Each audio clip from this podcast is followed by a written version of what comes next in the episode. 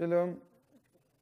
בפעם הקודמת אה, דיברנו קצת על המוות. על המוות בתור, אה, אה, אפשר לקרוא לזה השיקוף של סופיותו של האדם, והסופיות המוחלטת הזו, כן, לא מאפשרת לה להאמין שהאדם נברא בעבור מצבו בעולם הזה. אה, היו פילוסופים שבאמת העמידו פילוסופיות שלמות של קיום אה, בצל המוות, כן, אלבר קאמי ועוד. אה, אבל אנחנו מציירים את האפשרות האחרת, כלומר, אדם הראשון לפני החטא חי בתור אה, מעבר ממדרגה למדרגה. כמו שילד קטן לא מסוגל, לא מסוגל להבין אה, מה פירושו של אה, מבוגר, מה מרחב ההכרה שלו, איפה מתרחשים החיים שלו. הוא לא, הוא לא תופס, הוא לא תופס את המהות של זה, הוא לא תופס את הביטויים של זה, הוא לא תופס את המשמעות של זה. אה, ישנן ידיעות שהוא מצליח לדעת את המילים ולא את התוכן. ו... אבל בתוך תוכו הוא יודע שהוא אמנם עכשיו קטן, אבל הוא יתבגר ויתבגר, יהיה מבוגר, מבוגר ויהיה זקן. הוא חי, פה זה יותר קל לנו, כי אנחנו חיים בתוך רצף כזה שיש ל... כן, יש לנו ראייה, ראייה של אה, מרחב כזה של חיים. האדם היה ראוי שכך יחיה, נכון? הוא לא היה יכול לשער מה זה עולם הבא. הוא לא יכול לשער מה זה העולם שאחרי העולם הבא, הוא לא יכול לשער מה זה לעתיד לבוא. אבל היניקה שלו מהעתיד היא הייתה אמורה להיות גלויה. המוות יצר מצב שאולי אפילו היינו אומרים, הוא יוצר איזה צל של הכרח, של כפייה של אמונה. אין לנו כפייה לאמונה, כי אנחנו יכולים בדיוק באותה מידה להתעלם. אבל אם נשים לב, המרחב של הבחירה הוא מאוד מאוד משתנה כתוצאה מחטא הדם הראשון. כלומר, המרחב של הבחירה הוא לא של איכות, של אה, מידת ההתוודעות שלך, אלא קודם כל לשאלת אה, הנכון ולא נכון. ושאלת הנכון ולא נכון היא כל הזמן תישאר עמומה. זה מה שגורם לאדם אה, אופי מסוים של בחירה, אופי מסוים של בחירה שתמיד תהיה בחירה לא מוחלטת לחלוטין. אבל ככל שאדם יותר ויותר מחזיק, מחזיק באמונה, מחזיק בוודאות הזו, מחזיק בתפיסה שאדם נברא בעבור מצבו בעולם הבא, כך הוא יותר ויותר מלא שמחה, כך הוא יותר ויותר מלא שלווה, וכך הוא באמת יכול לתבוע מעצמו לרומם את החיים. ולכן, החלק השני של הטיעון של הרמח"ל הוא לא טיעון שבנוי על, אה, נקרא לזה שכל רציונלי שמסוגל לתאר ולשקף את מה שנראה לעיני החושים. אלא הוא מוסיף פה את המושג נשמה. כלומר, נשמה זה אותו סדר של דבקות, אותו סדר של אה, אה, שייכות עמוקה, כן, אל, אל, ה, אל ריבונו של עולם. הנשמה זה הצד שבאדם שבנוי על השקיקה, הצמאון, אה, הצמאון לקרבת אלוקים, הצמאון לאל חי בקרבנו. ואם אנחנו מעריכים שהאדם חי בעבור מצבו בעולם הזה, אנחנו לא יכולים להבין את השקיקה שלו, את הגעגוע שלו. אפשר תמיד להסביר את זה באופן פסיכולוגי, כן, באופן של איזשהו סוג של אה, פחד ויראה, אבל אה, אה, כשאדם הוא קשוב באמת לתנועת החיים הזו, הוא רואה שהכלי הזה, אפשר יותר מכלי, המהות הזו, מערכת החיים הזו של הצמאון, היא לא בנויה על ריבונו של עולם שמתגלה בסד הכל כך צר של 70 שנות.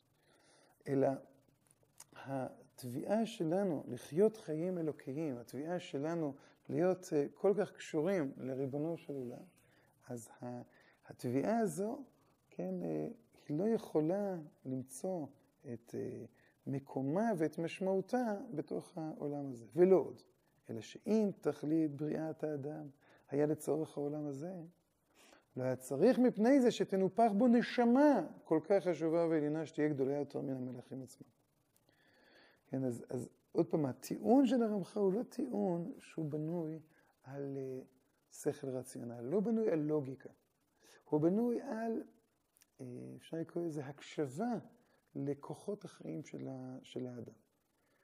כל שכן, שהיא הנשמה, אז דבר ראשון, יש פה צימון שלא יוכל לרוות, ואי אפשר כן, לתת לו את הרוויה מהעולם הזה, אבל גם היא חיה כך. היא אינה מוצאה שום נחת רוח בכל עינוגי זה העולם.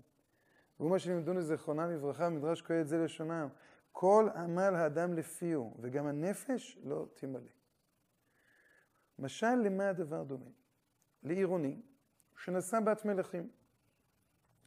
אם יביא לה כל מה שבעולם, אינם חשובים לה כלום. למה? שהיא בת מלך. אדם התחתן עם בת מלך.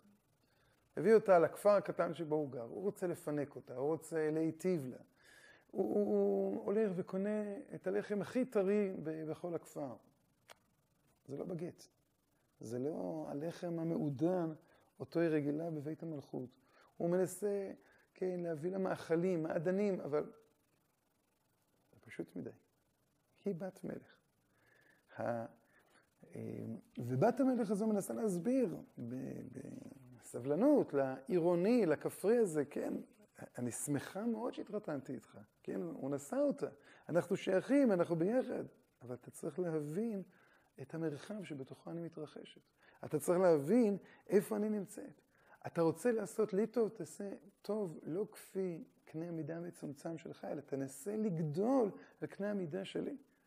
כן, וה... אז צריך לזכור את זה. הבת מלך הזו לא חיה במשבר, כן, בחיי הנישואין שלה עם העירוני.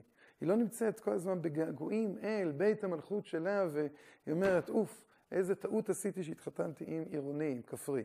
לא, היא שמחה, היא שמחה בחתונה. והעירוני אה, מבין שהוא צריך לגדול, שהוא צריך לפתח את עצמו, שהוא מסוגל לפתח את עצמו, ופתאום העירוני מקבל כוחות שלמים, כוחות חיים אדירים, לגדל את עצמו. מקבל אמון שהוא מסוגל להופיע חיים עליונים יותר, ויותר מזה, הנשמה, בת המלך, לא יכולה להביא את המעדנים. אותו אה, כוח של בחירה של האדם, בחירה בטוב, ההכרעה, ההופעה של הטוב הזה, היא מסורה לעירוני, היא מסורה אל הגוף. הגוף, כשהוא גדל ומקשיב לאורך הנשמה, אז אותה הטבה שלו היא הטבה, הטבת אה, אמת. אה, היכולת לבנות אמון כל כך גדול בעולם, כן, היא מתחילה מאותה תפיסה שאדם נברא לא בעבור מצבו בעולם הזה, אלא בעבור מצבו בעולם הבא, כי אחרת הנשמה והגוף הם צוררים זה לזה. אחרת הנשמה והגוף הם אה, כל הזמן באיזושהי עמדת התנגדות לא מקרית, אלא מהותית.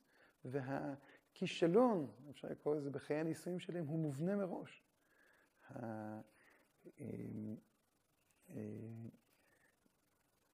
עינוגי העולם הזה, זה לא השאלה כרגע מה עושים, אלא מתוך מה עושים, איך מתבוננים על הדבר. כשברור שגם האיך הזה הוא משנה גם את ה...